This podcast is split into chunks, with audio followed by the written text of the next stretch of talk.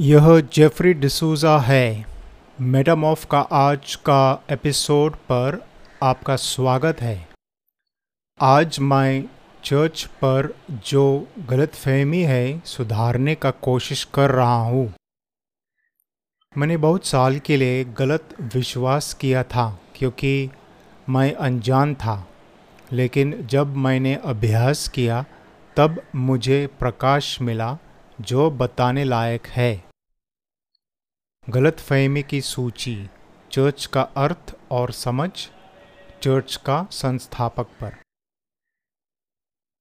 Greek में church के लिए शब्द है एक्लीसिया, जो हिंदी में है कलिसिया, जिसका अर्थ है से बुलाया जाना है। लोग चर्च के बारे में उस जगह का नाम सोचते हैं और उस जगह का नाम पुकारते हैं जहाँ सभा होती है। इस शब्द का प्रयोग यीशु ने केवल मत्ती के अनुसार सुसमाचार में दो बार किया है। पहला संदर्भ, मत्ती सोलहवा अध्याय और अठारहवा वचन, जिसमें यीशु ने कहा, वह उस चट्टान पर अपनी कलिसिया बनाएगा और हेडीस के द्वार इस पर प्रबल नहीं होंगे।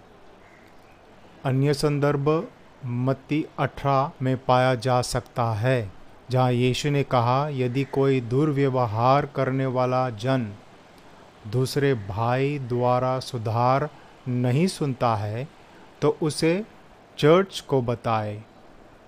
यह वही शब्द कलिसिया का प्रयोग किया गया है।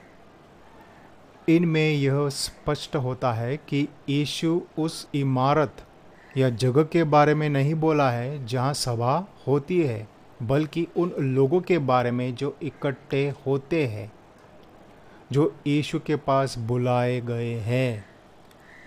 तो चर्च इमारत नहीं है, परंतु बुलाए गए लोग हैं।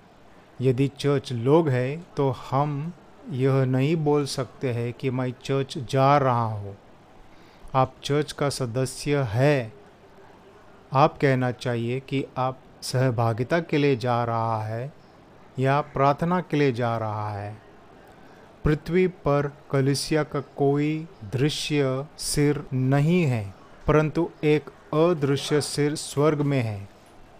यीशु मसीह वह अदृश्य सिर है और उन्होंने अपना जीवन कलिसिया के लिए दे दिया। फिर भी रोम में पोप ने यह स्थान लिया है जो यीशु के हैं, कलिसिया के प्रतीक क्या है? देह, मसीह की दुल्हन और एक मंदिर।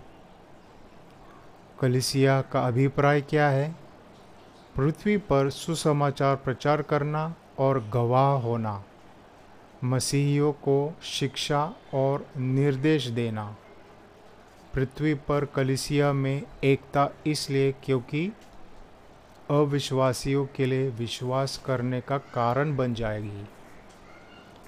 मसीह की इच्छा है कि पृथ्वी पर कलिसिया शुद्ध, महिमायुक्त और पवित्र हो और उसे एक ऐसी तेजस्वी कलिसिया बनाकर अपने पास खड़ी करें, जिसमें न कलंक, न झुर्री, न कोई और ऐसी वस्तु हो, वरन पवित्र और निर्दोष हो।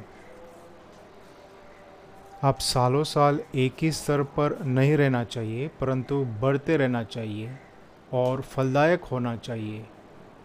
मैं आशा रखता हूँ कि यह आपका स्थिति है। अगला एपिसोड तक तुम्हें पिता से शांति हो।